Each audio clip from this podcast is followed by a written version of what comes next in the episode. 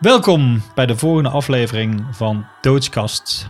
Bij deze podcast praten we op een luchtige manier over de dood en aanverwante zaken. We zijn weer eens in Tattoo Studio One in Tilburg en aan tafel zitten behalve Farida Lemoussi, zangeres van haar band Molasses, en Darko Groenhagen, tatoeëerder en kunstmaker, ook vandaag Annelies Vermeeren. Zij is bevoegd obductie... Waar ben je nog meer? Obductie? Assistent. Oh, oké. Zij is bevoegd obductieassistent in het Universiteitsziekenhuis in Groningen en heeft natuurlijk veel te maken met de dood in zijn algemeenheid en dode mensen in het bijzonder. Deze podcast wordt mogelijk gemaakt door Doorklink.nl. Op de site van Doorklink kun je de andere afleveringen van onze podcast luisteren, maar natuurlijk ook de andere podcasts die ze in huis hebben.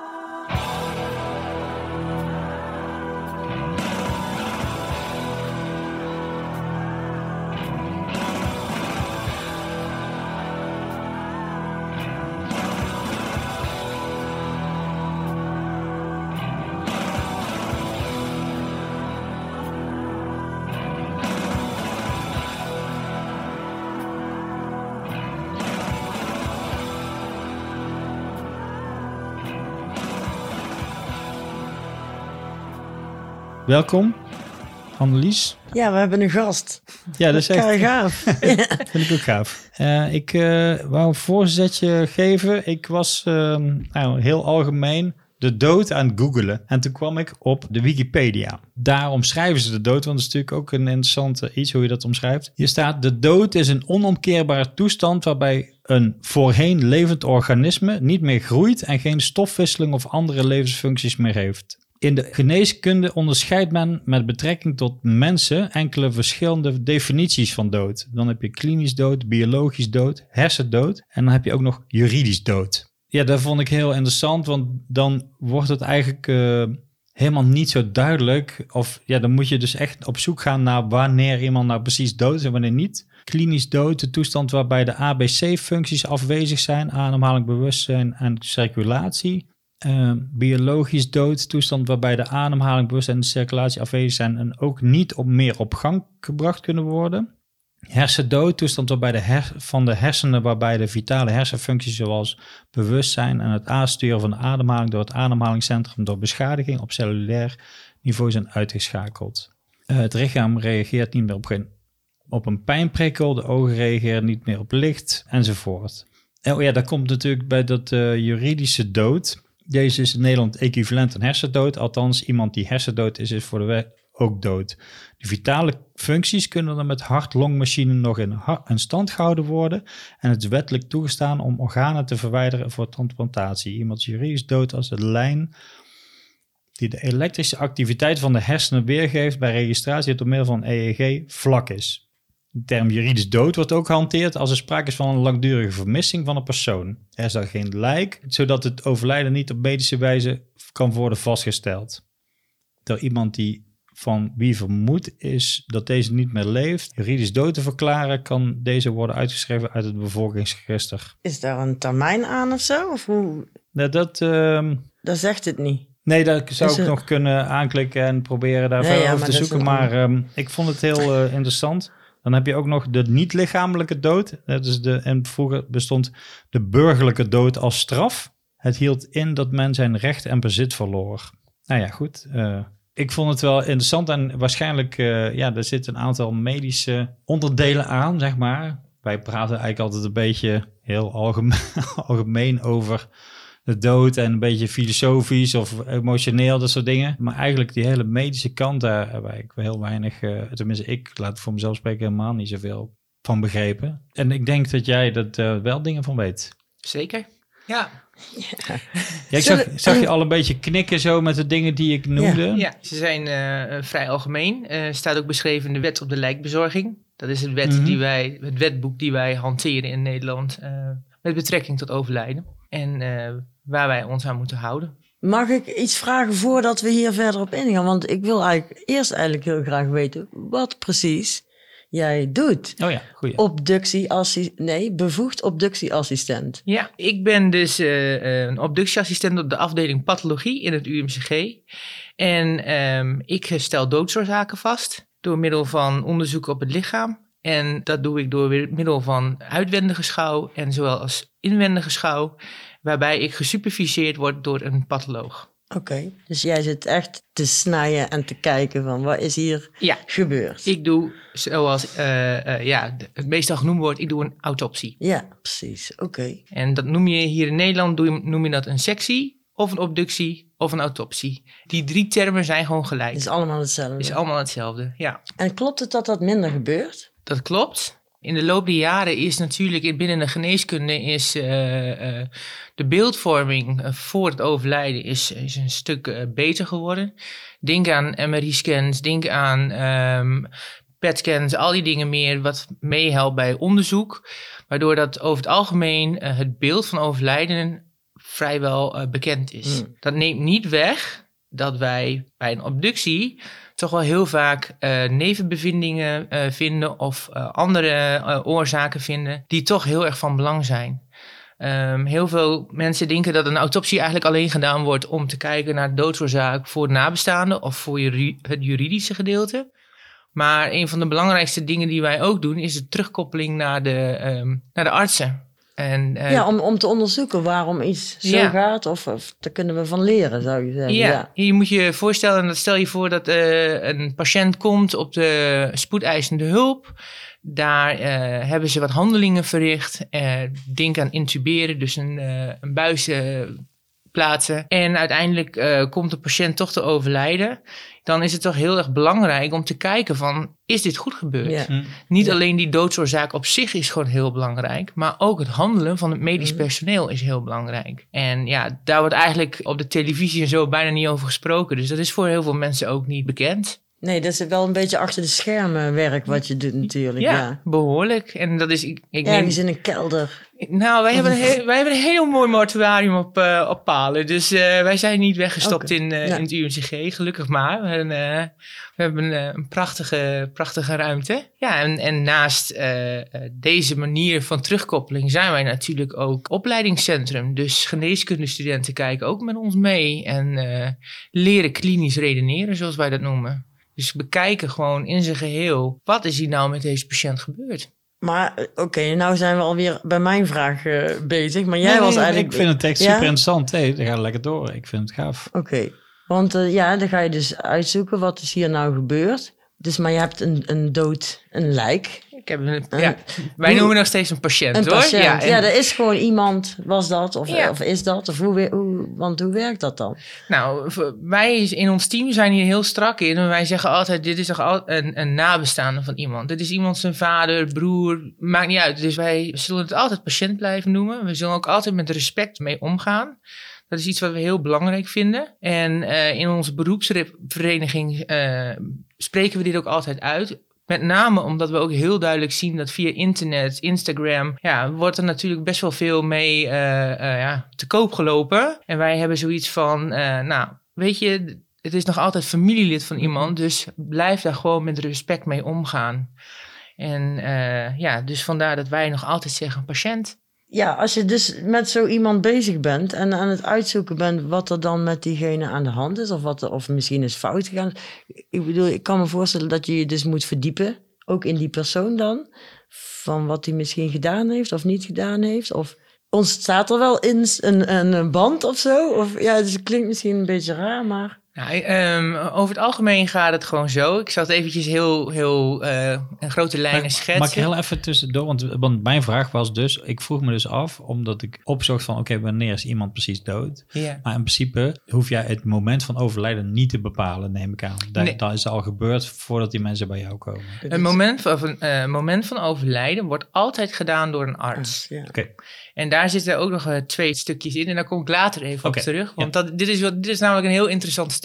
Okay. Maar dat is denk ik wel leuk voor later eventjes in het moment. Maar je was aan het vertellen, Farida vroeg van... Goh, krijg je dan een soort van... er ligt, het is geen object, het is een persoon ligt voor je. Mm-hmm. En ik kan me ook voorstellen, kijk, je gaat natuurlijk op zoek naar sporen. En die sporen komen van het leven van die persoon. Mm. Ja. Dus bijvoorbeeld hoe iemand zijn lichaamsbouw is, of hij daaraan gewerkt heeft. Nou, voor mij persoonlijk, tatoeage vertelde al best wel veel over iemand. Ook als die niet communiceert of overleden is, dan kun je daar nog wel iets... van sporen van leven aan afleiden, denk ik. Ik kan me voorstellen dat je, ergens moet je een nieuwsgierigheid hebben hoe het komt dat die persoon is overleden in ieder geval, toch? Absoluut, ja. Nou, wat we doen voordat wij beginnen met de algemene obductie, zeg maar, dan lezen wij eerst de voorgeschiedenis van de patiënt door. En wanneer een patiënt intern, en dat bedoelen we mee, in het ziekenhuis is overleden, alle klinische gegevens staan al in een computer gegeven en in de aanvraag. En die aanvraag die lezen wij door, zodat wij een globaal idee hebben wat er aan de hand zou kunnen zijn. Wij krijgen ook patiënten van de GGD. En dat kan nog wel eens een heel ander verhaal zijn. Ja. Want sommige mensen hebben een blanco voorgeschiedenis. Ja. Die vallen gewoon dood neer. Dat kan zijn op straat of die worden gevonden in huis. Ja, en ook dan ga je met behulp van een protocol ga je aan de gang. En wat je dan vindt, dat kan natuurlijk altijd anders zijn. Ja. Dat weet je niet. Dus je bent ook een soort detective eigenlijk. Ja. Ik ben een enorme detective. Ja, super wel toch? Ja. Het mysterie oplossen. Ja, dat is echt bijzonder. Dus ik zit me er van alles bij voor te stellen. Maar hoezo dan?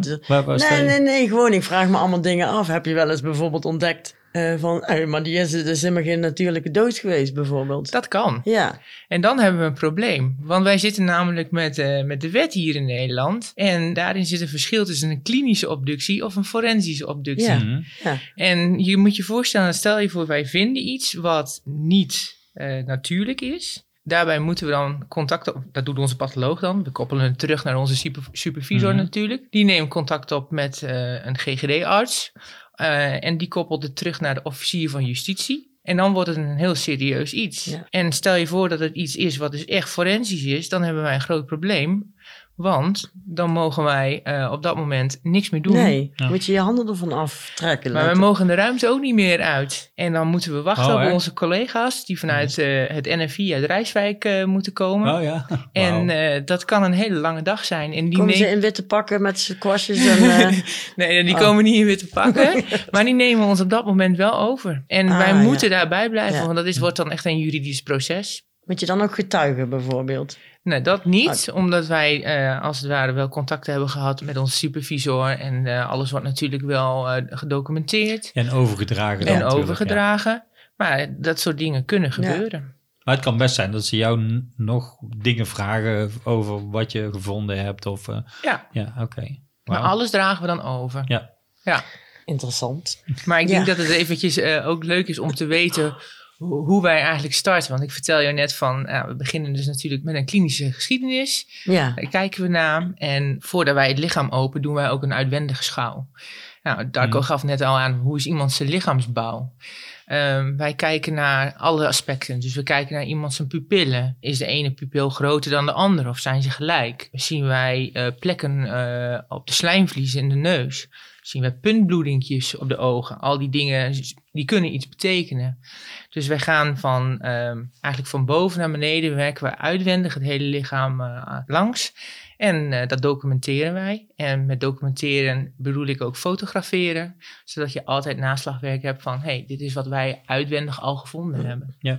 En daarbij kijken we bijvoorbeeld ook naar de lijkvlekken. Als wij op de voorgeschiedenis hebben staan dat de patiënt bijvoorbeeld gevonden is op de grond. En de lijkvlekken die zijn toch anders. Ja, dan heb je toch wel een afwijking met de informatie die je hebt. Dus dat is altijd heel erg belangrijk om naar te kijken. Het is echt zo, puzzelen. Of in ieder geval dingen naast elkaar leggen. En zien we, Het is ook een soort, het is misschien een stomme vergelijking, maar het is een soort unboxing zo te horen.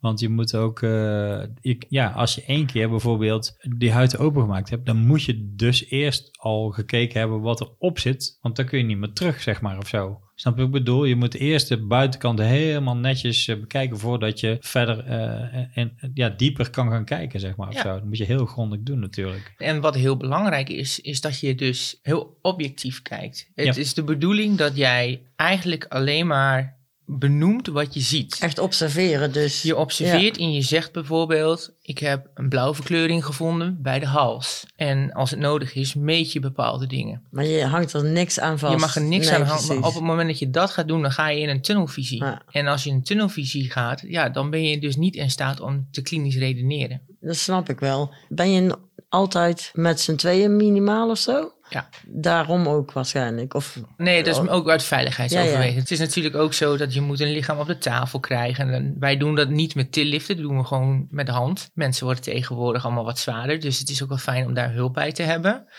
En ja, het is ook wel wat werk. Op het moment dat je die uitwendige schouw hebt gedaan en alles daarover hebt gedocumenteerd. We hebben een heel mooi groot whiteboard waar ook een poppetje op staat. Daar schrijven alle infuuslijnen op en al die dingen meer.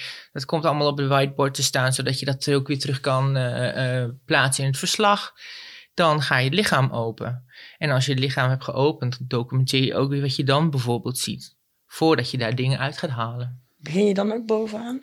Beginnen we met de ei-incisie die je ook altijd in de film ziet. Echt hè? Ja. Het is net alsof ik mijn favoriete thriller aan het lezen ben. Ja. Een ei-incisie, daar zeg maar niks aan. Ik lees nooit dat soort thrillers. Nou, dan maak je een van je schouder richting je sternum van beide kanten. Ja? Okay. En dan ga je door naar de navel, een klein stukje boven het schaambeen. Oké.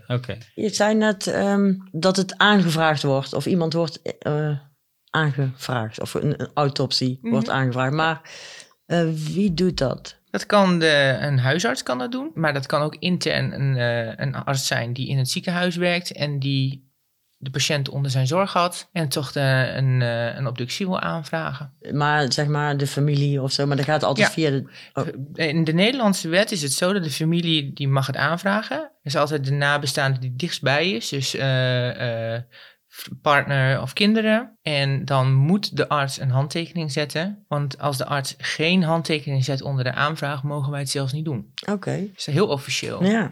Ja, eigenlijk heeft alles wat met de dood te maken heeft, is echt ontzettend officieel. Ja.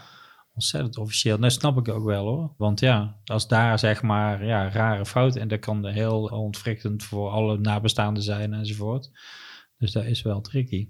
Maar goed, je vertelt bijvoorbeeld dat je met de hand mensen op die tafel legt, zeg maar. Maar dat kan natuurlijk voorkomen met mensen echt, die kun je niet... Ze zijn de mensen die je niet met z'n tweeën kan tillen. Of dan moeten echt... Ik kan me voorstellen dat dat heftig is. Dat is heftig, dat is zwaar, letterlijk. Ja, het zal wel een soort van sportschoolniveau zijn. Ja. Ja, na die tijd ga ik ook niet meer sporten. Nee. Dat hoeft dan niet meer. Nou ja, ik weet, mijn broer, toen die... opgebaard lag, dan komt dan die vraag van... ja, willen jullie misschien nog aankleden en wassen en dat soort dingen. Dus dat ging ik doen, samen met nog wat anderen. Maar dat was zo'n takel... dat vond ik best wel shocking even, want het is heel oneerbiedig bijna. Ondertussen wordt hier even de zandloper omgedraaid. We hoeven ons niet per se aan te houden. Dit wordt een hele lange. Maak je borst maar nat. Nou, ik vind toch niet, als hij niet omgedraaid is, vind ik toch net of het niet echt is... Nee, dat snap ik. Ik wou het ook nog zeggen, maar jij was alweer zoveel aan het praten. Dat ik kon er niet tussenkomen. Maar, dus dat dacht ik net aan, want jij zei, dat doen wij niet. Is dat daarom? Nou, je moet je voorstellen... Machine... Kijk, als je een verzorging doet in het mortuarium, dan kan je prima een tillift gebruiken. Maar wij openen het lichaam. Dus er komen ook al het bloed en lichaamsvloeistoffen. Ja. Die kunnen niet in die mat. En die matten, die moeten eigenlijk ook weer hergebruikt worden. Of die liggen gewoon in de weg. Want wij hebben een tafel met hele mooie gaatjes erin. En daar stroomt water onder. En wij hebben een afzuiging voor de aerosolen. En op het moment dat je daar een mat hebt, dan heb je de functie van die tafel niet meer. Ja. Dus ja, wij lopen dus tegen dat soort praktische zaken op. En vandaar dat wij de patiënten zelf op de tafel leggen. Ja. Maar ja, maar lijkt voor het verzorgen of het zeg maar toonbaar maken van een lichaam is natuurlijk echt een heel ander verhaal. Nee, dat is een heel ander ding. Ja. Maar het ging mij vooral om dat takelgedoe. Ja. Dus dan, dat is echt best wel heftig hoor. En zo hup, om die benen en dan woep. En dan, ja, ik vond het heel raar. Dus confronteren natuurlijk. Ja, dat geloof ik wel. Want als iemand gewoon stil ligt, dan kun je nog wel een soort van voorstellen dat die... nog van, of dan voelt het niet zo levenloos aan als dat je hem ziet bewegen, terwijl hij zelf niet meer kan bewegen. Nee, ja, en het is gewoon ook anders, want ik bedoel, bij een vriendin van mij, die hebben wij gewoon van haar bed overgelegd. Overleggen heet dat ook gewoon zo, maar dat voelt iets meer eerbiedig. Dat heeft wat meer respect en wat meer liefde of zo. Dat ding, dat was zo onpersoonlijk. Ik kan me voorstellen. Ja, ik begrijp wat je bedoelt. Ja. Voor iemand die daar niet mee werkt is dat natuurlijk een heel ander iets. Maar waarom hebben ze die dan gebruikt? Ja, dat deden ze bij de Dela. Die vrouw ging hem niet optillen. Nee, ja, dat doen ze gewoon. Ja, dat vond ik dan achteraf ze hadden jou kunnen vragen. Hadden ze ook kunnen vragen, had ik natuurlijk wel gedaan, ja. Maar ja, dat gebeurt gewoon. Het is ook niet erg, ik heb er geen last van verder. Maar toen later met Sharon was dat gewoon veel mooier om te doen. Ik vroeg me af of dat daar misschien ook iets mee te maken had. Maar dit is gewoon puur praktisch. Ja. En ook officiëler eigenlijk. Ja, want dan heb je niet het risico dat zo iemand valt of dat soort dingen. Snap wat ik bedoel? Ik kan me heel goed voorstellen dat als je dat met nabestaanden doet of dat iemand dat doet... Dat, ja, weet ik veel. Jij staat ernaar te kijken en iemand laat, weet ik veel, het lichaam van jouw broer vallen of zo. Ja, dat is echt... Daar kunnen mensen zo van aangaan, zeg maar. Dat is heel vervelend. Dus het is veel officiëler dan om dat met zo'n ding te doen. Veel veiliger ook, wat dat betreft. Niet voor die persoon natuurlijk, maar gewoon voor de gang van zaken, denk ik. Dat het veel... Ja, maar we waren met 6 mensen. Ik heb gezien, als je dat goed organiseert, kan dat gewoon prima. Hoor. Nee, dat geloof ik. Ik geloof wel dat dat kan, maar het is een minder risico. En jullie, zeg maar, waren heel... hoe zeg je dat? Bewust in of zo. Maar er zijn natuurlijk mensen die daar... die het wel willen doen, maar emotioneel moeilijk vinden enzovoort. Ja. Dus ik kan me voorstellen dat je daarvoor kiest. Zo, wat je denkt van, ja, laten we daar een apparaat voor nemen, want dan hebben we daar gedoe niet of zo. Ik denk dat het over het algemeen ook is, met name voor een Dela of voor een mortuarium, waar mensen de hele tijd aan het werk zijn, is dat het optillen en het aankleden van de patiënt is heel zwaar. Ja. Ja. En met name als je het gekleed hebt en je moet het kisten, zoals wij dat noemen... Dan gaat het van de brancard in de kist. En dan moet je toch echt een stukje dieper. Ja. En de patiënten worden gewoon tegenwoordig een stuk zwaarder. En 3-4 keer op een dag dat doen. Ja, dan heb je je personeel toch ziek thuis zitten. Dus is een chilllift voor het personeel gewoon een stukje makkelijker. En daarmee komen we ook bij de titel van deze aflevering. Ja, toch? Je had hem al bedacht. Laat ons niet kisten. Ja. In één keer moest ik weer denken. We hadden hem al bedacht, maar dan konden we nou even mooi ingaan. Ja. Dankjewel, Annelies. Kom ik op het punt dat is iemand waar een autopsie op gedaan is nog toonbaar te maken? Zeker. Ja? Oh, ja, okay. Ja hoor, want de ei-incisie die wij maken, die heeft eigenlijk al een cosmetische functie. Dus op het moment dat wij gehecht hebben, kan de patiënt gewoon weer gekleed worden en toonbaar. Okay. Het is natuurlijk wel afhankelijk van de staat van de patiënt. Natuurlijk. Kijk, je moet je goed voorstellen dat als wij een, zoals wij dat zelf noemen, een GGD-aanmelding hebben van iemand die al een aantal dagen thuis heeft gelegen, die omgevingsfactoren hebben echt invloed op het lichaam. Ja, waardoor dat een patiënt ook heel vaak wat minder toonbaar zou kunnen zijn. Ja, over het algemeen, als iemand net is overleden binnen 1 of 2 dagen en wij doen de autopsie, dan is diegene wordt weer gesloten, dus wij hechten het mooi dicht. We wassen het lichaam en dan wordt het gekleed en dan kan het gewoon weer getoond worden aan de familie. Oké. Ja. Je doet het hele lichaam standaard, dus waar je ook naar op zoek bent. Of dat je moet objectief zijn, dus je doet alles. We doen alles. Wij werken altijd volgens protocol. Daar wijken wij niet van af. Ook al zouden wij direct al iets vinden bij het hart waarvoor je een directe doodsoorzaak hebt gevonden, dan nog ga je ook alle andere organen bekijken. Je weet niet wat voor nevenbevindingen je nog zou kunnen vinden. En dat is voor de familie ook altijd wel fijn om te weten. Welke gekste nevenoorzaak? Bevinding. Heb je wel eens bevonden? Nou ja, goed, je komt wel eens mensen tegen die heel veel tumoren hebben, wat je niet verwacht had. Dat zijn dingen die, dan denk je wel van, nou goed dat we dit gedaan hebben, waar de artsen zelf ook niet van op de hoogte waren, of waar de familie niet van op de hoogte was. Ja, dan ben je eigenlijk wel weer heel, dat klinkt misschien raar, een beetje blij van, maar goed dat wij dit doen. Ja. Dan stel je voor dat het een tumor is die genetisch is, dan is dat voor de familie is dat ook heel fijn om te weten. Dat toch wel in de familie aanwezig zou kunnen zijn. Ja, maar dat lijkt me nog wel niet heel afwijkend of zo, eerlijk gezegd. Want kom je zo halen. Ja, ik denk het.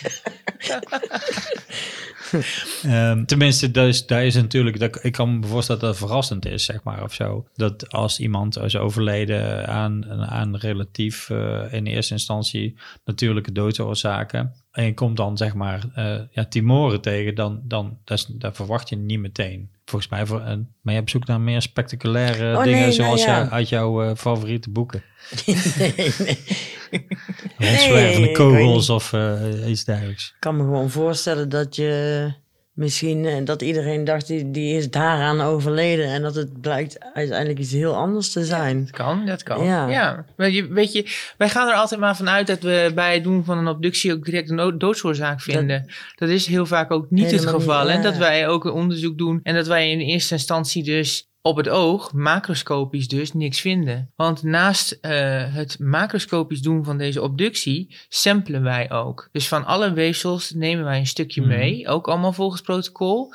En dat gaat de patholoog microscopisch bekijken. En dan uiteindelijk zal daar een diagnose uitrollen.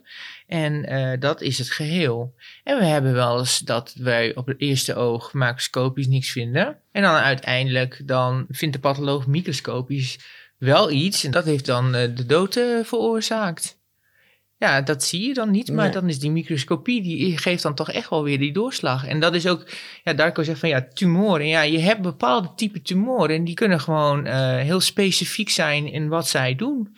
Dus bepaald type tumor die bijvoorbeeld zorgt voor embolieën. Waardoor dat iemand uiteindelijk wel op jonge leeftijd komt te overlijden aan een embolie. Ja, en dan vind je later die tumoren en dan is het duidelijk hoe dat kan. Ja, precies. Ja, precies. Ja. Dus het is altijd wel te herleiden. En dat vind ik juist het leuke aan het vak. Is dat het is gewoon één grote puzzel. Beetje detective spelen toch? Ja, toch? Ja. En voor betaald krijgen. Dr. Bibber. En voor betaald krijgen. Dr. Bibber ook, ja. Dr. Bibber. Daar is een Sherlock Holmes goed op. En dan maar ik weet al 4 weken dat jij komt of zoiets. Of 6 weken. Ik ben helemaal blij. Oh, ik krijg een gast. Dus daar heb ik best wel vaak over nagedacht. Maar jij zei het straks al voordat hier die microfoons aanstonden van mijn morbide interesse of voorkeur of zo. Want ik vroeg me natuurlijk eigenlijk als eerste volgens mij af van, hoe kom je daarbij? Wat heeft gemaakt of wanneer ben je dat gaan doen? En hoezo? Ik was nogal fan van Carcass. Van de band? Ja, snap ik. Ja, zo dus.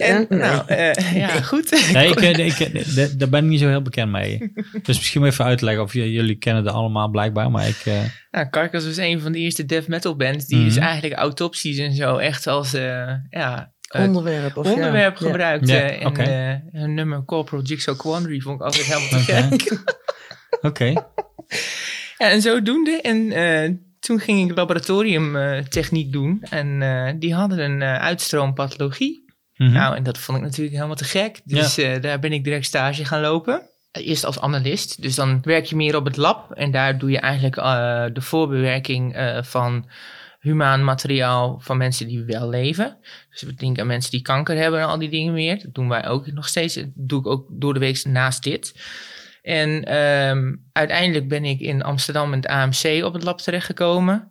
Maar dit bleef mij trekken, functie obductieassistent. En die kwam vrij in Groningen. Dus daar heb ik op gesolliciteerd. En toen mocht ik het eindelijk doen. En ben ik intern opgeleid. Eerst als gewoon obductieassistent. En sinds 2 jaar zijn wij als team, ik geloof samen met Erasmus, het enige team in Nederland die bevoegd obductieassistent hebben. Oh echt, wauw. Dus ik ben intern door de patholoog opgeleid om het zelfstandig te doen samen met mijn collega op de volwassenen. En ik heb 1 collega die wordt nu opgeleid om het zelfstandig te doen bij kinderen en fetale obducties. Ja, want daar wou ik net vragen, maar die kom jij niet tegen. Dat is een andere tak van sport. Nou, die doe ik wel, maar ik ben meer dan het assisterende gedeelte voor de patholoog. Het verschil tussen de volwassenen en de kinderen is natuurlijk dat kinderen zitten in een voor een groeistadia. Dus over het algemeen gaat het dan over feutjes bij zwangerschapsafbrekingen. Of pasgeborenen die dus ontwikkelingsproblematiek hebben. En daar gaan wij dan ook net even anders mee om. Want dan komt er ook een klinische genetica kijken. En die gaan ook kijken naar de genetische afwijkingen die ze vinden bij zo'n kindje. Want ja, ook hierbij heb jij een gen, of ben jij drager ergens van, waardoor dat je dus een ziek kindje hebt. Ja, dat kan je ook, of misschien bij andere kinderen hebben, of bij je toekomstige zwangerschappen kan je dat meenemen. Dus dan hebben wij net even een ander protocol, maar wij kijken daar wel helemaal naar. Dan heb je dus, ja, ik kan dat niet laten zien natuurlijk hier, maar gewoon een babylichaampje. Ja. En vanaf, pak een beet, 20 weken, prematuur, soms nog wel eens. Ja, echt heel prematuur doen we ook. Oh ja, echt? Ja. Maar mijn affiniteit ligt meer bij de volwassenen. Ja. En zodoende dat ik verder ben gegaan met de volwassenen obducties. Maar dit is ook een onderdeel van ons werk. Interessant hoor, echt. Wow, ja. Mag niet een keer komen kijken, dat mag natuurlijk nooit. Nee. Helaas, dat mag ik niet doen, want anders dan heb ik denk ik een hele rij aan mensen die allemaal mee willen kijken. Ja, dat wil iedereen wel natuurlijk, ja. Ja.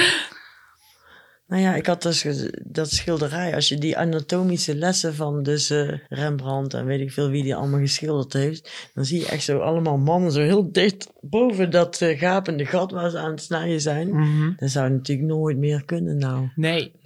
Dat schilderij is van Rembrandt inderdaad. Deze, ja. Ja, deze, jij bedoelt, ja, die jij op onze Instagram hebt gezet. Op onze Instagram. Oh, daar hebben wij het nog nooit over gehad. We hebben een Instagram. En daar doen wij, Farida en ik, allebei plaatje op posten. Gewoon een beetje random van alles. Kunst en uitspraken en van alles gewoon die ermee te maken hebben. En eigenlijk was jij de aanleiding om de anatomische les van Rembrandt te posten. Wat een heel mooi schilderij is. Ik bekijk het dan helemaal op compositorisch. Ik helemaal niet. Ik vond het gewoon vet. Die gast heeft gewoon zijn schedeldak af. Ja, in zijn hand kijkt hij mee. Ja. En die ander zit zo, ja. Maar ik weet bijvoorbeeld dat, want jij vroeg of je mee mocht kijken. En eigenlijk doe je dat dan ook met het schilderij, zeg maar. Ja. Dat is eigenlijk een soort van foto van vroeger, maar... Nou goed, ik zit al meteen weer te denken wat er allemaal perspectief is interessant zijn. Het schilderij, maar dat is helemaal niet ter zake. Ik weet dat ze vroeger deze was dat openbaar autopsies en deze het ook als zeg maar als straf als een misdadiger, een zware misdadiger tot dood veroordeeld werd, dan werd die na zijn ten doodveroordeling publiekelijk ontleed. Ja. En dat was echt een spektakel vroeger. Daar heb je alle toonshalen voor met hoe heet het, tribunes en zo.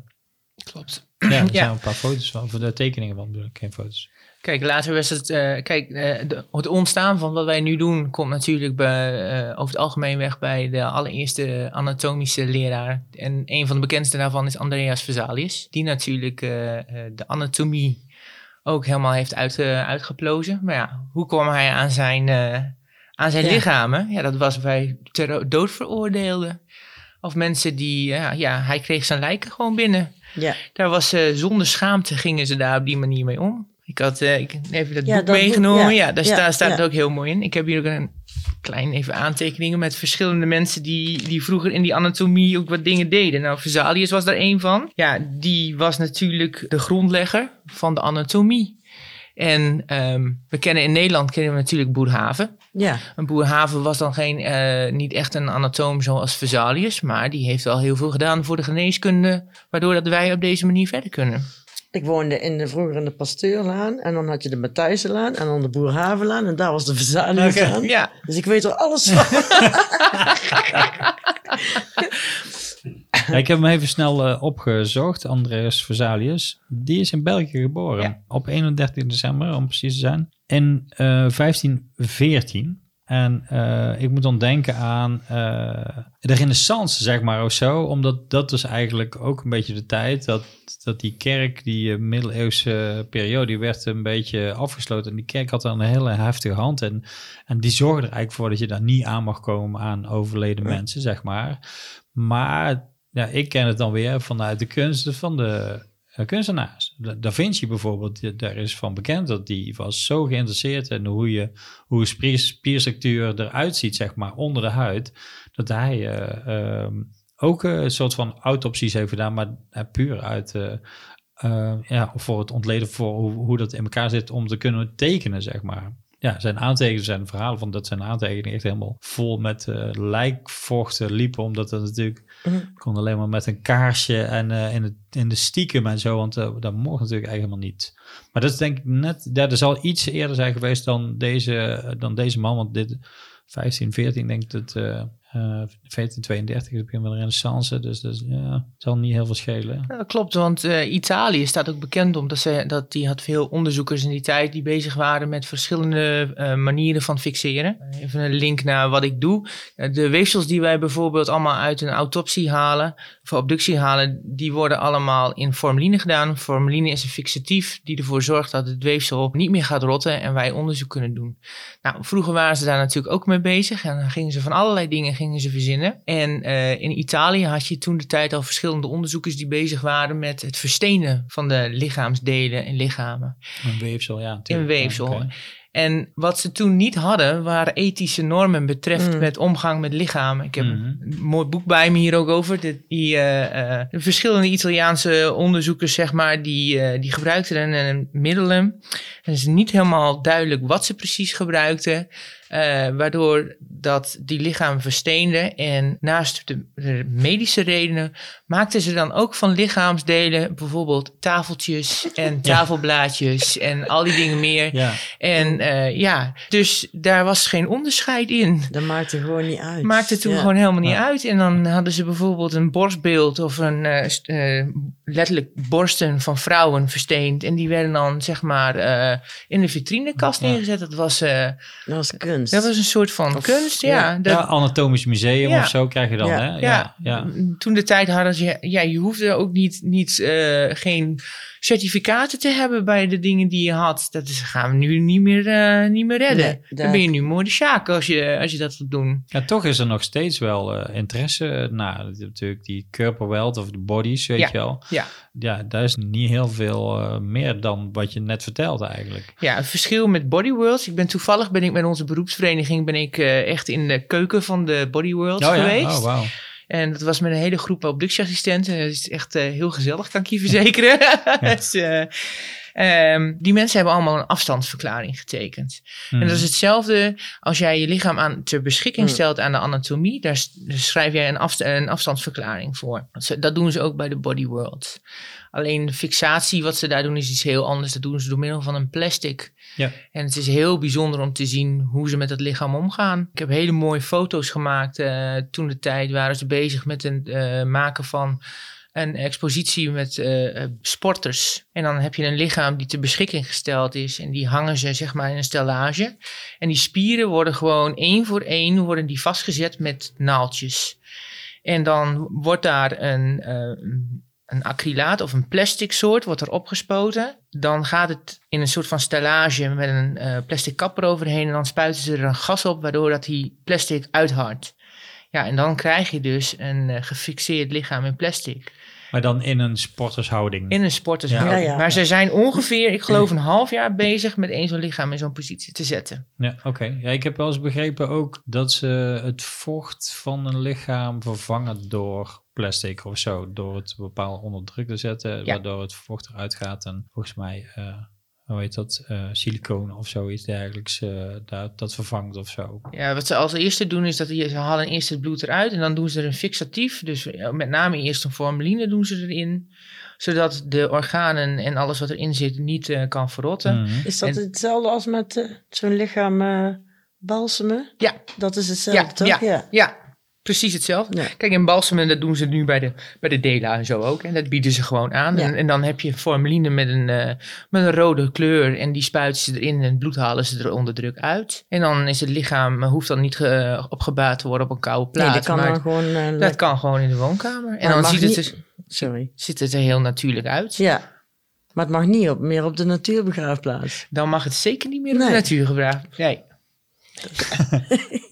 maar en verbranden dan? Is dat dan ook schadelijker dan gewoon?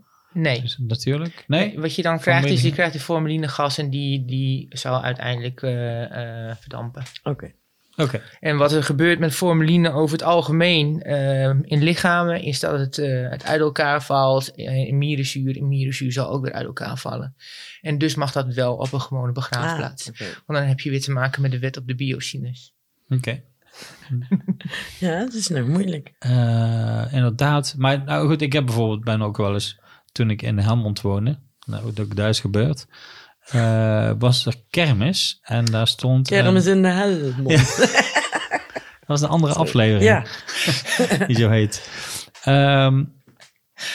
Daar stond een soort rariteitenkabinet. En daar hadden ze allerlei displays met plastic namaak aandoeningen. Het is realistisch nagemaakt, weet ik veel, koortslip en ontsteking. En, maar die hadden ze in één keer hebben die mensen gewoon zo'n verzameling opgekocht. En dat was dan een soort van bijzonderheid om naar te kijken. Was helemaal niet erg smakelijk, moet ik zeggen. Maar om aan te geven dat anatomische afwijkingen... of dat blijft aantrekkelijk voor iedereen eigenlijk. Tenminste, dat heeft iets intiems waar je normaal niet...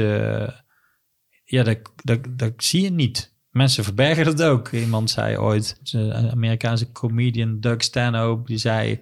Hij zo, mensen zeggen dat seks zo intiem is. Hij zei, seks intiem is nog niet eens in de top 100 van intieme dingen. Hij zei, wat denk je ervan als iemand vraagt... Ziet dit er geïnfecteerd uit?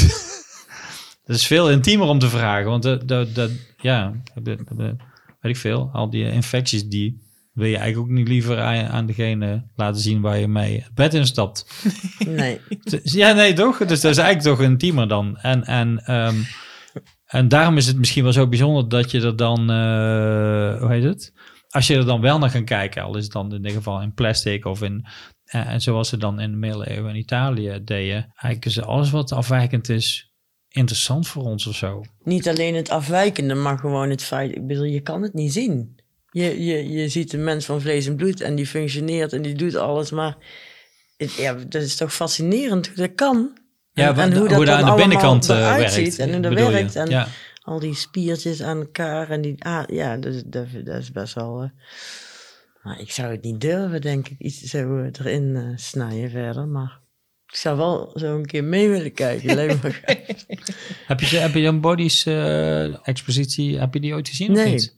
Oh, dat is echt de moeite waard, vind ik. Ja. Gaan we dat een keer naartoe? Ja, dat is een goed idee. Ja. Lijkt me fijn. Dus volgens mij is hij redelijk permanent in Amsterdam, toch? Daar op Damrak of zo. Wat ook wel heel erg leuk is om eens naar het Boerhaave Museum te gaan. Die hebben ook een hele leuke collectie. En, waar is dat? Dat is in Leiden. Oké. En in het AMC heb je het Vrolijk Museum. En het Vrolijk Museum heeft ook een enorm kabinet en al hun anatomische modellen. Ja. En dat is ook heel erg leuk om te zien.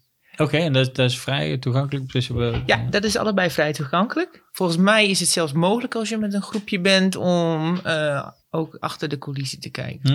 Wow. In ieder geval ben ik altijd wel zo iemand die dan gewoon mailt en zegt van... hey, dit is wat ik doe en mag ik ook even bij jullie kijken? Ja, tuurlijk. Ja, dat snap ik. Ja, super interessant. Ja, het is gewoon een hele interessante fascinatie. Kijk, bij mensen zie je gewoon de verschillen tussen wie wat ziek is en wat niet ziek is. Wat is nou normaal en wat is nou abnormaal? Ja, dat moet je leren. Ja, goed, en daar zit natuurlijk een enorm groot spectrum tussen. Ja, ik ben helemaal onder de indruk, hoor. Heb je ook wel eens een levensdier iemand aangekeken die zegt van... wacht eens even, dit is niet helemaal goed... Dat je iets ziet op iemand of aan iemand... waarvan je denkt, jij moet even naar de dokter of zo. Ja, mijn vader. Oh, echt waar? En dan mijn vader zat te zeuren over mijn tattoos. Toen zei ik tegen hem van... je hebt nogal een rare plek op je gezicht... dan zou ik maar eventjes mee naar de dokter gaan. En toen bleek het dus wel een stukje huidkanker te zijn. Oké, wauw. Oh. Ja, nou, maar je leert dus wel verschillen te zien. En dat is bijvoorbeeld ook heel belangrijk. Wat je dus doet bij het doen van een obductie...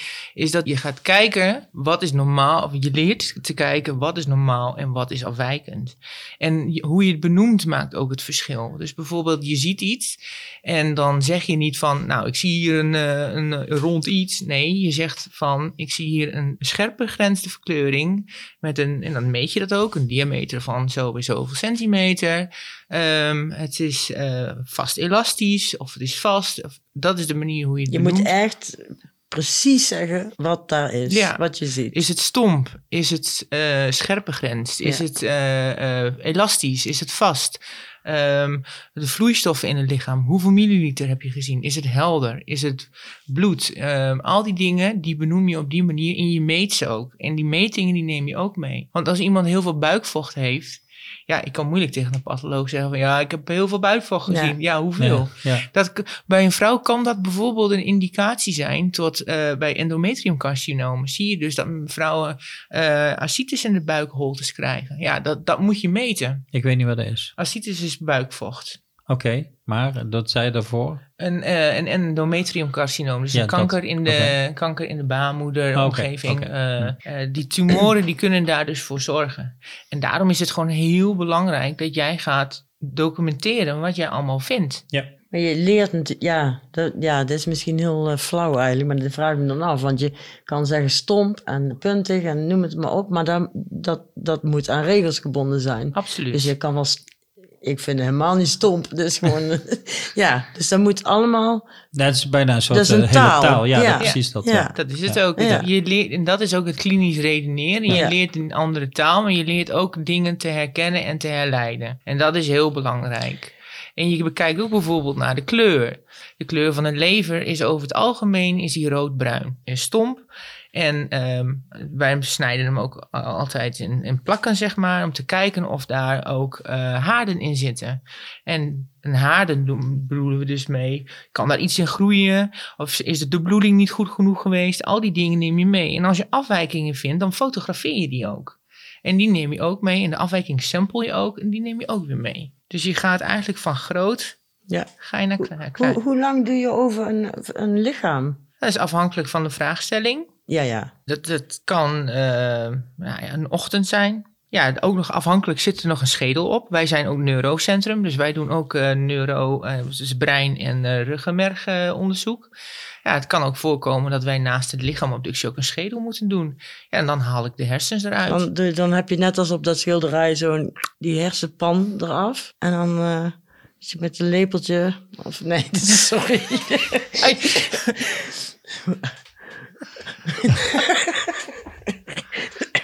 In de pan. Nee, sorry, dat is heel flauw. Maar hoe doe je dat? Nou, ik maak een incisie op het hoofd. En ik prepareer de huid helemaal naar voren. Dan krijg ik dus een schedel voor mij. En dan heb ik een hele mooie oscillerende zaag. En dan zaag ik de schedel zaag ik los. En dan haal ik het brein eruit. Het brein? Ja. Wow. En dan, dan laat ik die meestal zien aan onze neuropatholoog. Die kan dan precies zien of er afwijkingen zijn. Ook. En de buitenkant ziet hij dan meteen? Dat kan je zien. Dus als je iemand hebt met een degeneratieve aandoening... denk aan Alzheimer, denk aan Parkinson. Ja, daarin zie je dus al afwijkingen aan het brein. Dus zie je eigenlijk als je... Rechtop, dan hoef je hem niet door te snijden of dan zou je aan de buitenkant in principe kunnen zien. Aan buiten zou je dat kunnen zien als de windingen. Dus je weet wel, dat structuur wat je had heel duidelijk in het brein is, die is dan een stuk dieper geworden. En omdat er dus verval is in die cellen. De cellen in een brein zijn ook veel langer dan in een andere cellen. Dus dat verval is wel herkenbaar op het oog. Dat zakt gewoon in of zo als het ware. Die groeven worden gewoon veel dikker. Dus dat kan je zien. En dan uiteindelijk is het zo dat een brein zou je niet direct kunnen snijden, omdat het heel week is. En dan doen wij dat dus ongeveer 4 tot 6 weken op de formaline in een pot. En dan na die tijd kan de patholoog hem verder uitsnijden en dan pas kan die zijn pathologie daarop gaan doen.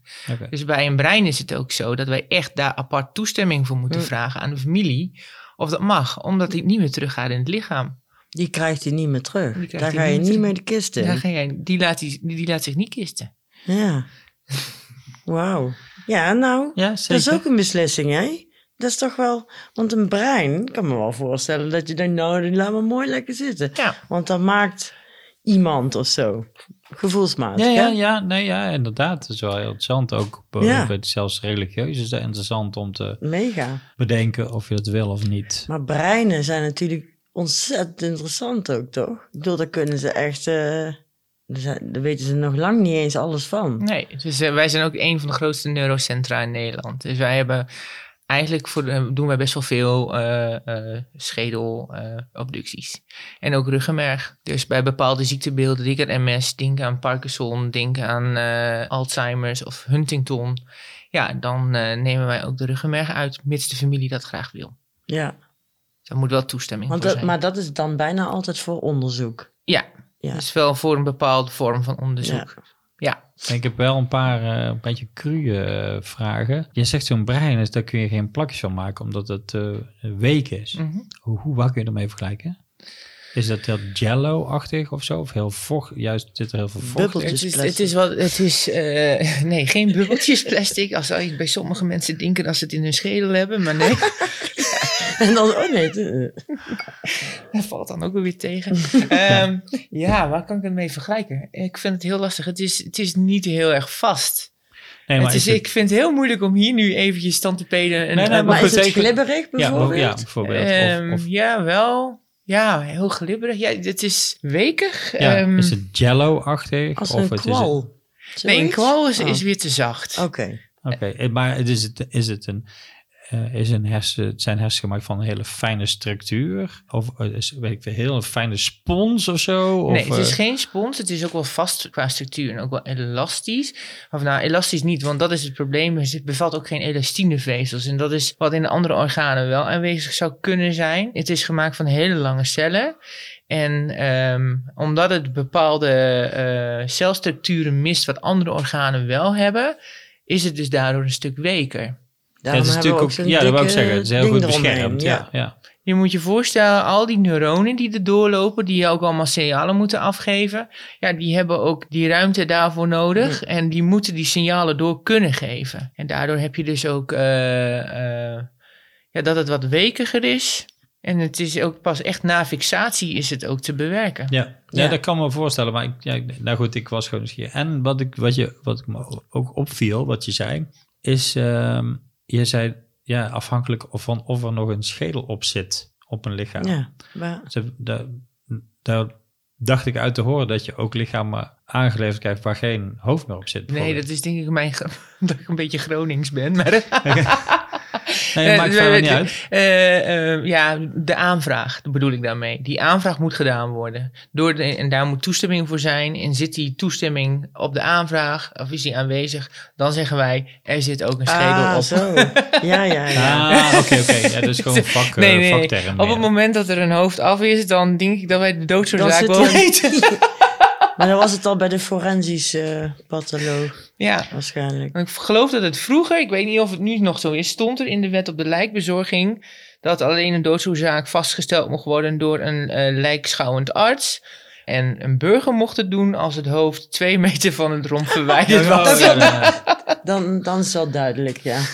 Maar volgens mij was dat heel oud. Of het is een fabel, maar ik vind hem in ieder geval wel leuk. Dat is wel mooi, ja. Goed, ja, zeker. Nou ja, ik weet bijvoorbeeld van iemand... het maakt niet zoveel uit. Die heeft een keer op de pathologie in Amsterdam en Rotterdam geholpen of zo. En daar krijgen studenten echt onderdelen van lichamen. Ja. Om te onderzoeken, zeg maar, of zo. Maar als jij een lichaam krijgt, dan krijg je... altijd helemaal in zijn geheel. Ja, studenten krijgen namelijk, die zitten dan bij de anatomie. Ja. En de anatomie, die hebben gefixeerde delen van lichamen. En dat zijn ook onderdelen die dus ter beschikking zijn gesteld aan de geneeskunde. Mm. En die worden ook gefixeerd op heel ander materiaal of op een hogere percentage formaline. Mm. Die zijn ook meestal wat gelig of heel grijs van kleur.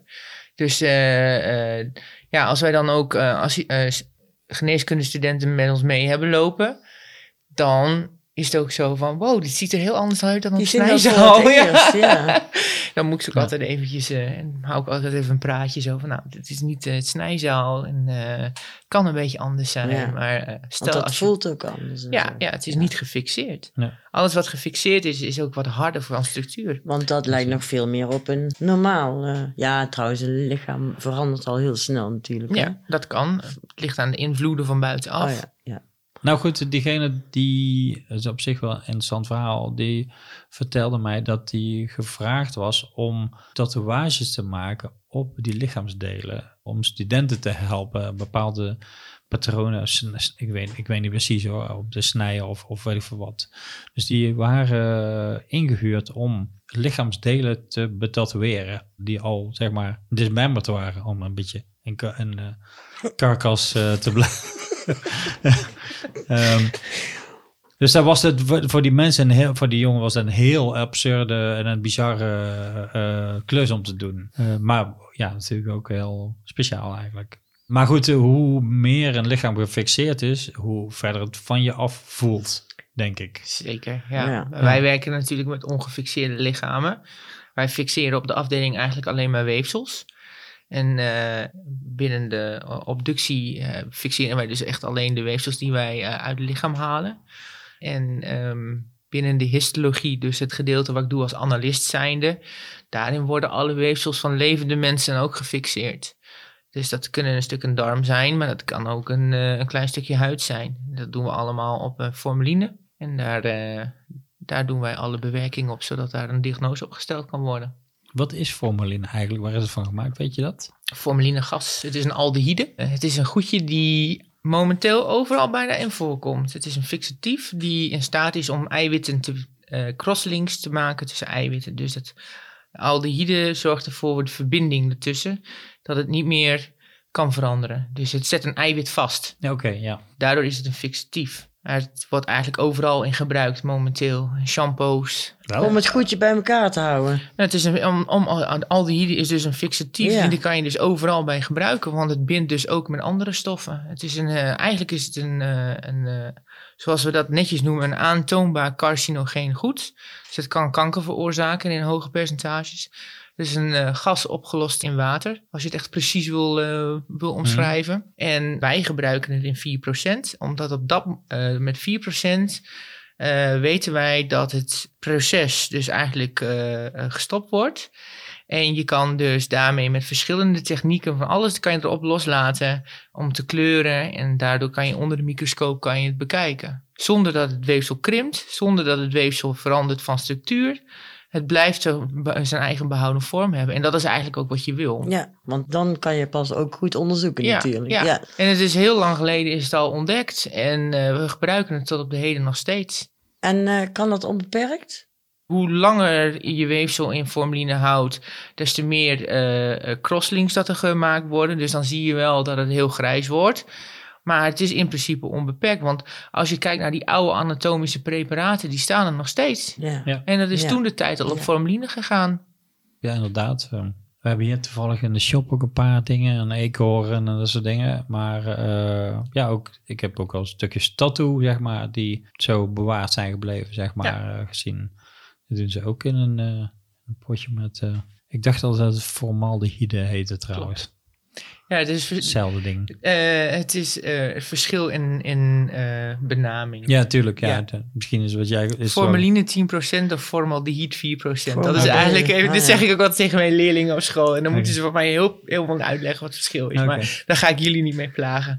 Dus het komt op hetzelfde neer. Okay. Ja. Heb je wel eens iets heel raars meegemaakt? Zit een blooper of iets? Nee, niet dat ik echt weet. Ja, je werk is natuurlijk ook gericht om dat allemaal te voorkomen, zeg maar. Of zo. Ja, alles is ook in protocollen. Alles gaat altijd helemaal volgens het boekje. Sorry. Dat proberen we zo goed mogelijk te doen. Nee, natuurlijk.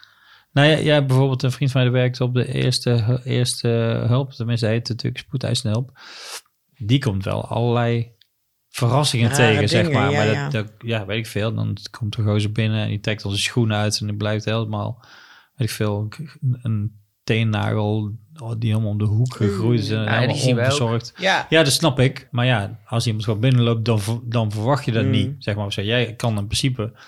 van alles verwachten, zeg maar, of zo. Hè? Als je die krijgt natuurlijk eerst die casus binnen, neem ik aan, of zo, van, deze mens is, die woonde al heel lang alleen en die is een paar dagen geleden overleden en weet ik veel wat, in zo en zo toestand en verwaarloosde omgeving, weet ik veel wat. Mm-hmm. En dan heb je wel een bepaald idee. Ja. Maar goed, als iemand jou een hand geeft en zegt van, kun je hier even naar kijken en die tover dan iets tevoorschijn, je denkt, Jesus Christ, dat lijkt me dan enger of zo. En ook onverwachter, omdat er een functionerend persoon aan zit of zo. Ja, dat maakt het wel heel anders, ja. Dat lijkt mij in ieder geval, dat weet ik niet. Dat lijkt mij ook.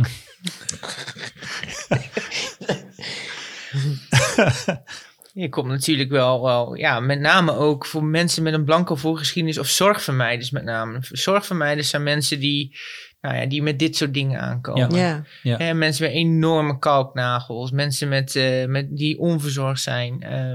We gaan er ook een beetje van uit als mensen zeggen dat ze 1 of 2 flessen wijn op een dag drinken, dat het er 4 zijn. Weet je? Ja. Dat zijn van die dingen die weet je wel. En je kan het ook wel een beetje herleiden naar hoe is iemand zijn lichaam, zijn voedingstoestand.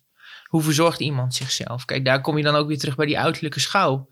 Kijk, als iemand enorme kalknagels heeft en die ziet er verder voor de rest wel oké uit, dan kan je eigenlijk al een beetje nagaan dat daar iets is met die vaatvoorziening in die benen. Ja. Dat is allemaal weer te herleiden aan elkaar. Ja, dus er komt zo'n kettingreactie allemaal of zo. Ja, oké. Okay. Dus je neemt dat ook eens ook allemaal weer mee in die bevindingen. Ja. Echt reuze interessant.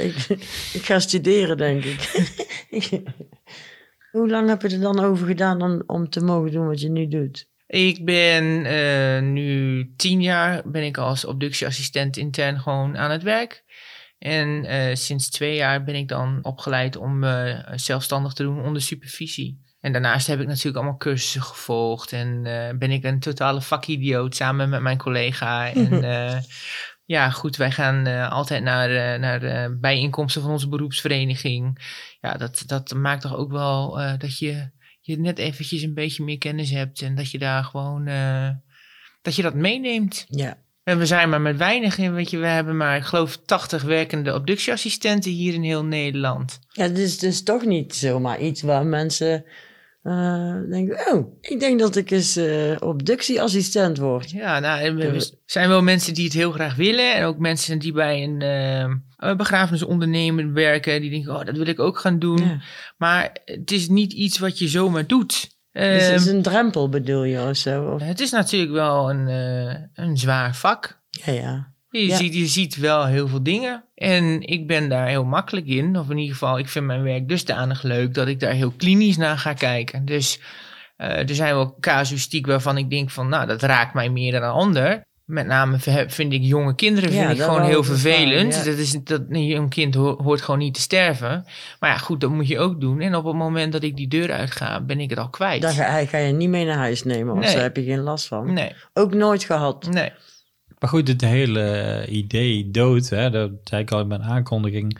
Ja, daar heb je natuurlijk elke dag mee te maken. Maar denk je daar dan ook op een andere manier over dan andere mensen? Of is het zo gewoon dat je eigenlijk helemaal niet meer per se op jezelf betrekt of zo als je aan het werk bent? Ik betrek het niet op mezelf, maar ik ben wel heel erg van bewust dat het leven heel kostbaar is.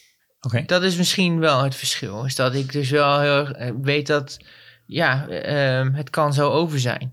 Dus zorg gewoon dat je gezond leeft en maak daarin bewuste keuzes, dat is wat ik zie. Maar aan de andere kant ben ik daar ook niet heel erg bewust mee bezig, want anders zou ik stapelgek worden. Ja, weet je, het is zo breed. Je ziet natuurlijk jonge mensen die vechten voor hun leven.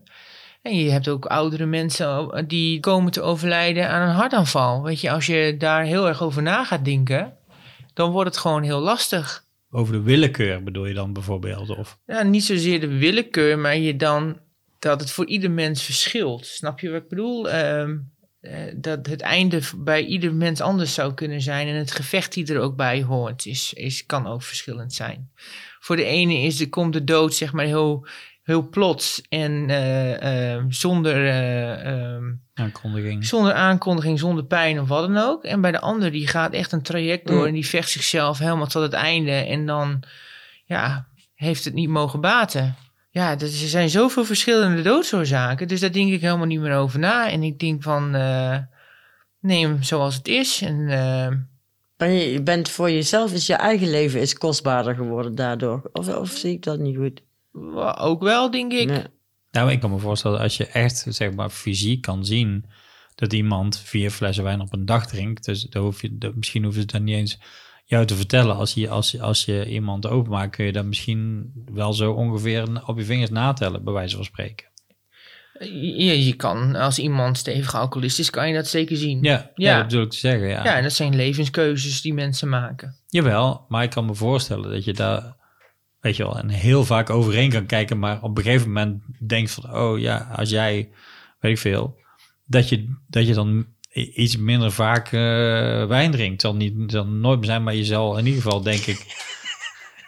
nee, ik snap een beetje bedoel. In ieder geval word je heel erg geconfronteerd. Ik snap dat dat niet altijd zo is en dat je gewoon ook doet wat je fijn vindt. Maar ja, eenvoudigwijs, zeg maar, zie je heel duidelijk consequenties van mensen. Bijvoorbeeld mensen die echt een slechte beslissing hebben genomen. Ja, dat kan. Ik ben daar eigenlijk helemaal niet zo mee bezig. Ik ben met je vak bezig. Ik ben met mijn vak bezig. Ja. Ik ga die zaal in en ik ga doen wat ik moet doen. En dan heb ik een soort van hyperfocus en daar ben ik mee bezig. En oké, dit is wat we gevonden hebben en daar...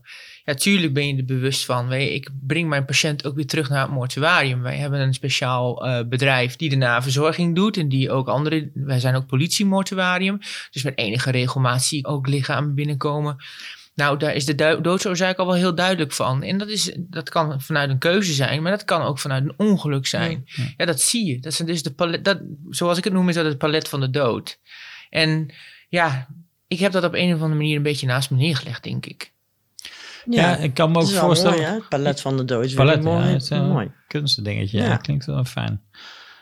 Dan is er natuurlijk, dan word je geconfronteerd met... kijk, hier op tafel staat ook een schedel. Op een gegeven moment accepteer ik dat gewoon als schedel. Niet als van, daar is ooit iemands hoofd geweest of zo. Daar kun je wel over nadenken en stilstaan. Maar dat duurt gewoon niet altijd. Op een gegeven moment is gewoon een gegeven feit. Jou is dat gewoon je werk, zeg maar. Het bedoelt dat je het op jezelf betrekt. Maar dan is er nog de dode persoon voor jou. Ik kan me voorstellen dat je daar misschien wel meer mee bezig bent dan met je eigen sterfelijkheid. Als je daar de hele tijd over moet nadenken terwijl je aan het werk bent, dan wordt dat misschien heel bijna niet te doen, zeg maar. Ik denk dat ik dan als een soort van Morrissey in de zaal ga staan. Ja, ja. Ja, precies. Maar ja, er is natuurlijk wel de overledene voor jou, die je voor jou hebt.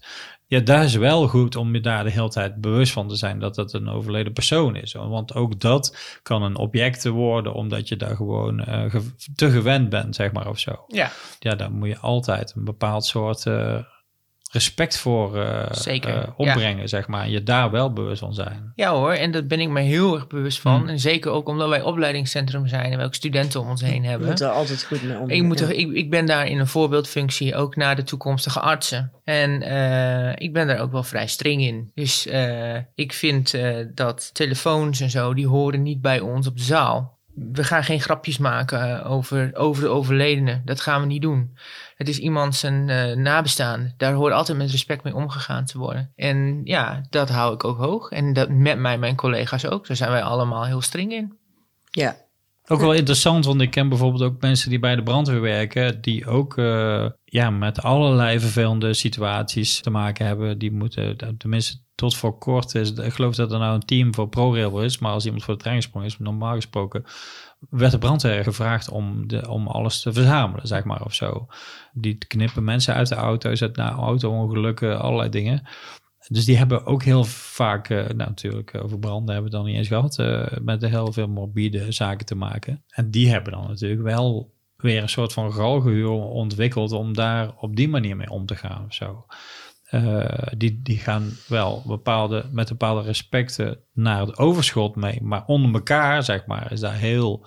Die maken daar wel grappen over. Ja, om zo maar een beetje... om het in ieder geval niet te zwaar en bespreekbaar te houden, zeg maar.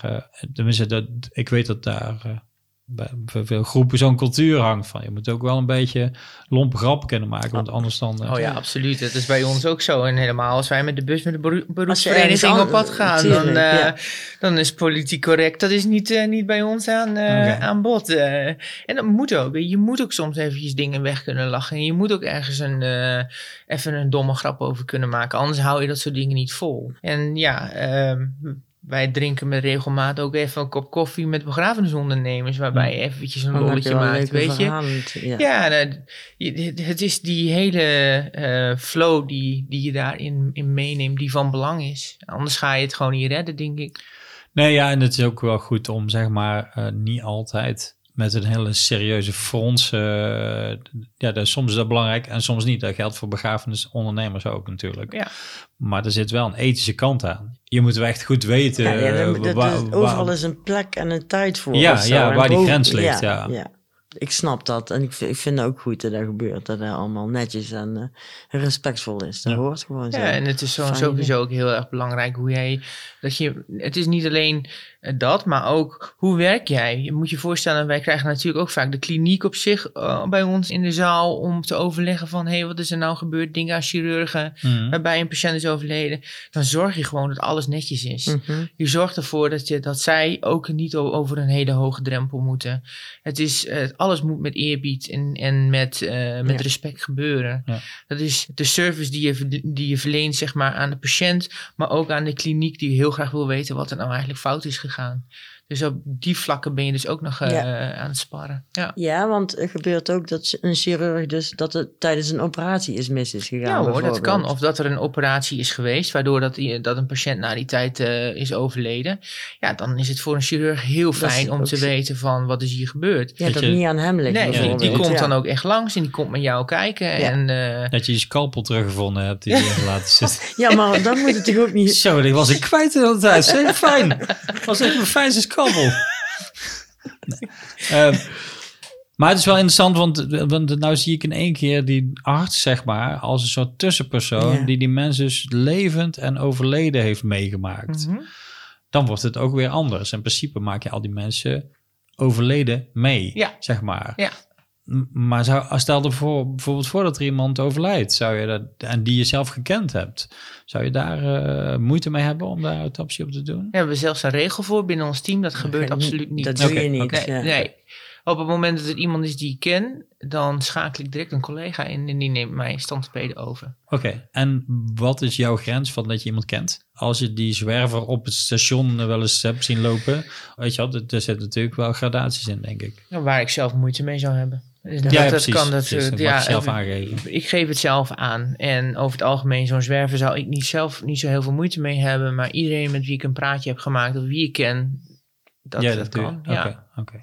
En het overkomt je wel eens dat je, niet alleen bij ons in de zaal hoor, maar ook, ik loop natuurlijk ook met enige regelmaat mortuarium binnen. Nou, en dan ligt er ineens iemand die je kent. Ja, dat is me wel eens overkomen. Dat is wel heftig. Ja, dat is heftig. Shocking, ja. En dan heb je nog het geval van iemand die iedereen kent. Ja, dat je Peter R. de Vries op de tafel hebt. Ja. Die ken je niet, maar die ken je... Ja, dit is bijna onmogelijk om die niet te kennen, zeg maar, of zo. Maar goed, dan heb je er geen praatje mee gemaakt. Dat scheelt natuurlijk wel. En dan moet er iemand doen, ook al kent die persoon. Nou, maar ik kan me ook voorstellen dat dat ook dan raar is. Tuurlijk is het raar. Jij kan ook wel iemand anders... Een vriendje van een tatoeëerster uit Amsterdam, die doet ook dit beroep. En die dame wist altijd precies als eerste dat er een crimineel was omgelegd of weet ik veel wat. Want die weer geliquideerd en die lag dan... Ja, nou, die kwam meteen bij haar vriend op de tafel, zeg maar. Dus zij wist dat, voordat de pers het wist zij het meestal al. Misschien wel interessant om te weten. Dus op het moment dat ik aan het werk ga, dek ik altijd het hoofd af met een handdoek. En ook de handen, die dek ik af met handdoeken. Het hoofd is om het onpersoonlijker te maken. En de handen die dek ik af, omdat wij tegenwoordig veel meer aan het lichaam zitten. Vroeger was het not done, zeg maar. Ook vanuit de kerk werd het lichaam opgebaard. En dat was het. Tegenwoordig is afscheid nemen veel meer lichamelijker geworden. Toch even iemand aanraken. Dus dek ik de handen af, zodat er geen bloedresten of wat dan ook aan kunnen komen. Zodat het voor de nabestaanden eigenlijk dezelfde persoon is, zonder dat ze punten hebben waarbij lijkt dat er een abductie op is geweest. Die zien dat gewoon niet, dat jij daarin zit te snijden. Nee. Ja. En dan is er natuurlijk nog het geval van de geest, die dan wel of niet overblijft na een overlijden van die persoon. Ik kan me voorstellen dat als je daar zo heel klinisch mee werkt, al heel tijd, dat je daar eigenlijk niet meer over nadenkt of dat het helemaal niet zo aanwezig is. Maar ik kan me wel voorstellen dat, dat daar, weet ik veel, daar kun je, heb je idee dat er ooit iemand meekijkt of zo, die er niet is of zoiets? Of ik noem maar wat. Hè? Dat is natuurlijk ook misschien een van de redenen om integer met het lichaam om te gaan of zo.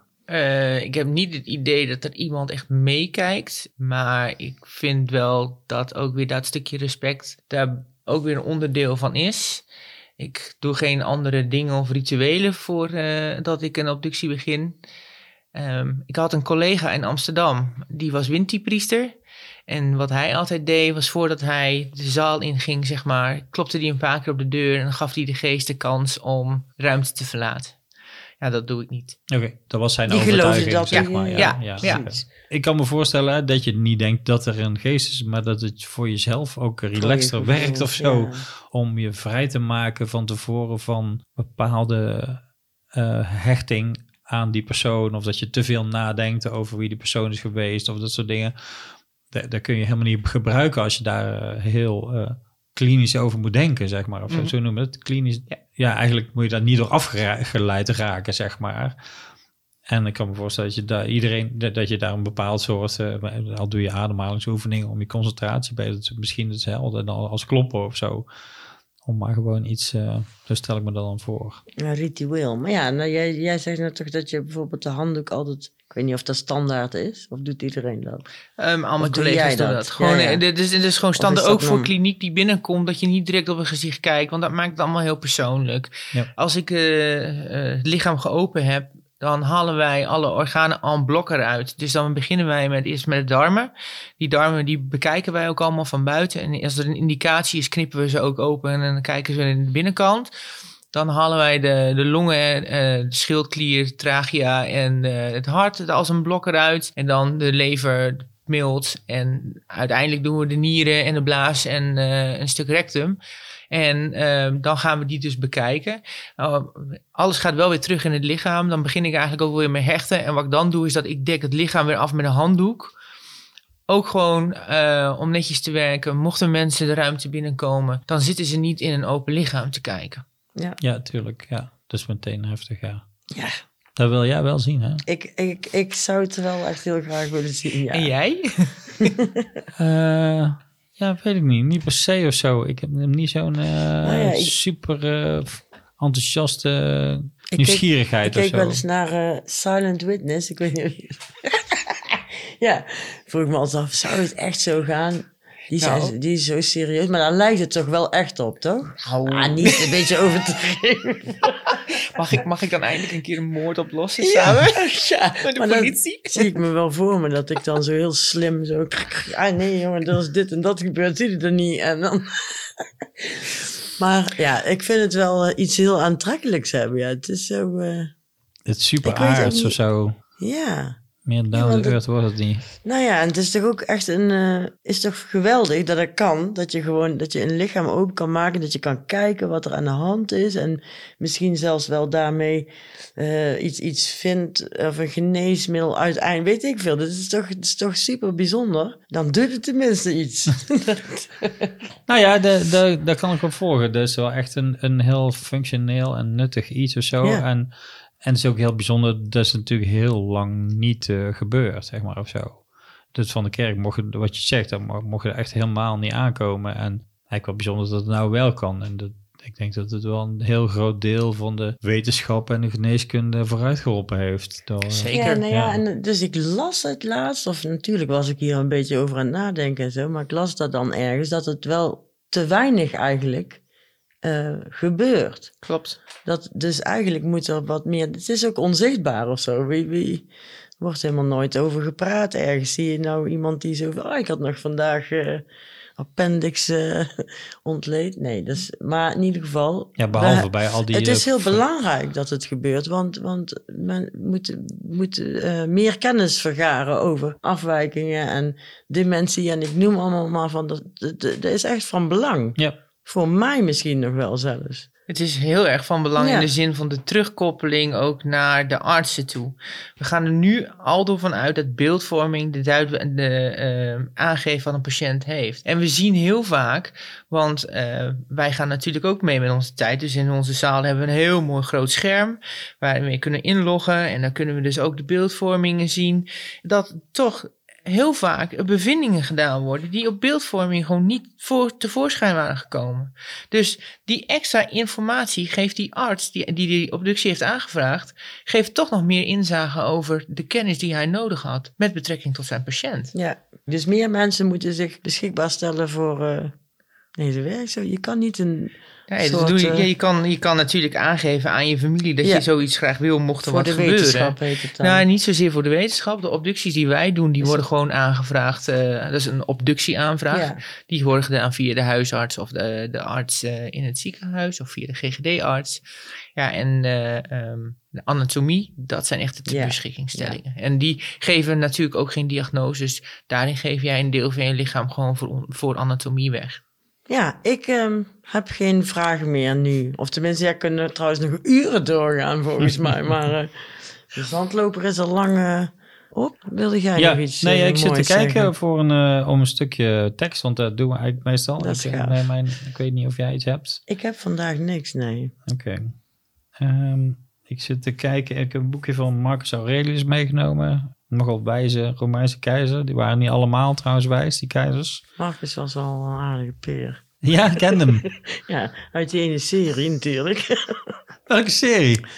Ik kijk niet eens. Nee. Ik ken alleen Caligula. Ja. Leuke film al. Rome. Ja, heb je die niet gezien? Nee, heb ik niet gezien. Nou, dan moet je maar eens kijken. Dat is heel gaaf. Oké. Dit zegt ook wat dingen over de dood. Maar ik zit even een mooi stukje te vinden. Hier staat een stukje over Hippocrates. Weet je die? Mm-hmm. Ken je hem? Hippocrates, hoe heet het nou? Mensen die geneeskunde doen, die moeten de eed van Hippocrates afleggen. Dit stukje heet Slaaf en Meester. Hippocrates kon de zieken genezen, maar niet zichzelf. De Chaldeeuwse astrologen voorspelden vele doden tot het lot hen achterhaalde. Alexander de Grote, Pompeius en Julius Caesar verwoesten vele steden en hakten tienduizenden mannen en paarden in de pan, totdat ook hun laatste uur sloeg. Democritus werd door gespuis om het leven gebracht en Socrates vond de dood door andersoortig tuig. Wat is dus de moraal? Dit. Je ging aan boord, hees de zeilen en bereikte de haven. Ga aan wal. Als het voor een tweede leven is, zullen de goden ongetwijfeld daar zijn om je te verwelkomen. Maar als je terechtkomt buiten het bewustzijn, zul je geen last meer hebben van genot en pijn en niet langer slaaf zijn van je lichaam, dat hoe dan ook in hoge mate ondergeschikt is aan zijn meester. Want de geest is intelligent, maar het lichaam is verval. Ik heb het niet enthousiast hoor. Nee, wel. Het is gewoon op me aan het inwerken. Ik ben niet meer zo snel. Ja, maar mooi. Ja, zeker. Ja. Dan kunnen we een soort van afsluiten. Ja, wil jij nog iets zeggen? Gast. Ik zou niet weten wat. Nee. Ik vond het heel leuk om hier te zijn. Ik vond het heel leuk om alle vragen te beantwoorden. Ik vond het ook echt heel erg leuk dat je er was. Ja. Dank je. Ja, heel fijn inderdaad. Je kan er heel mooi en precieze antwoord op geven. Dat vind ik te gek. Dus we willen je allebei graag bedanken. En wat kan ik meer vertellen? We hebben natuurlijk een Instagram, doods.kast. We hebben ook een Spotify-playlist. Waar allerlei liedjes, allerlei duistere en donkere liedjes over de dood op staan. Die zullen we regelmatig een beetje aanvullen. Daar gaan we nou natuurlijk Carcass bij zetten. Die zit er nog niet tussen. Ja. Nee, zeker. Darko, bedankt. Dankjewel. Was heel leuk. Tot de volgende keer. Tot de volgende. Allee. Laten wij niet kisten.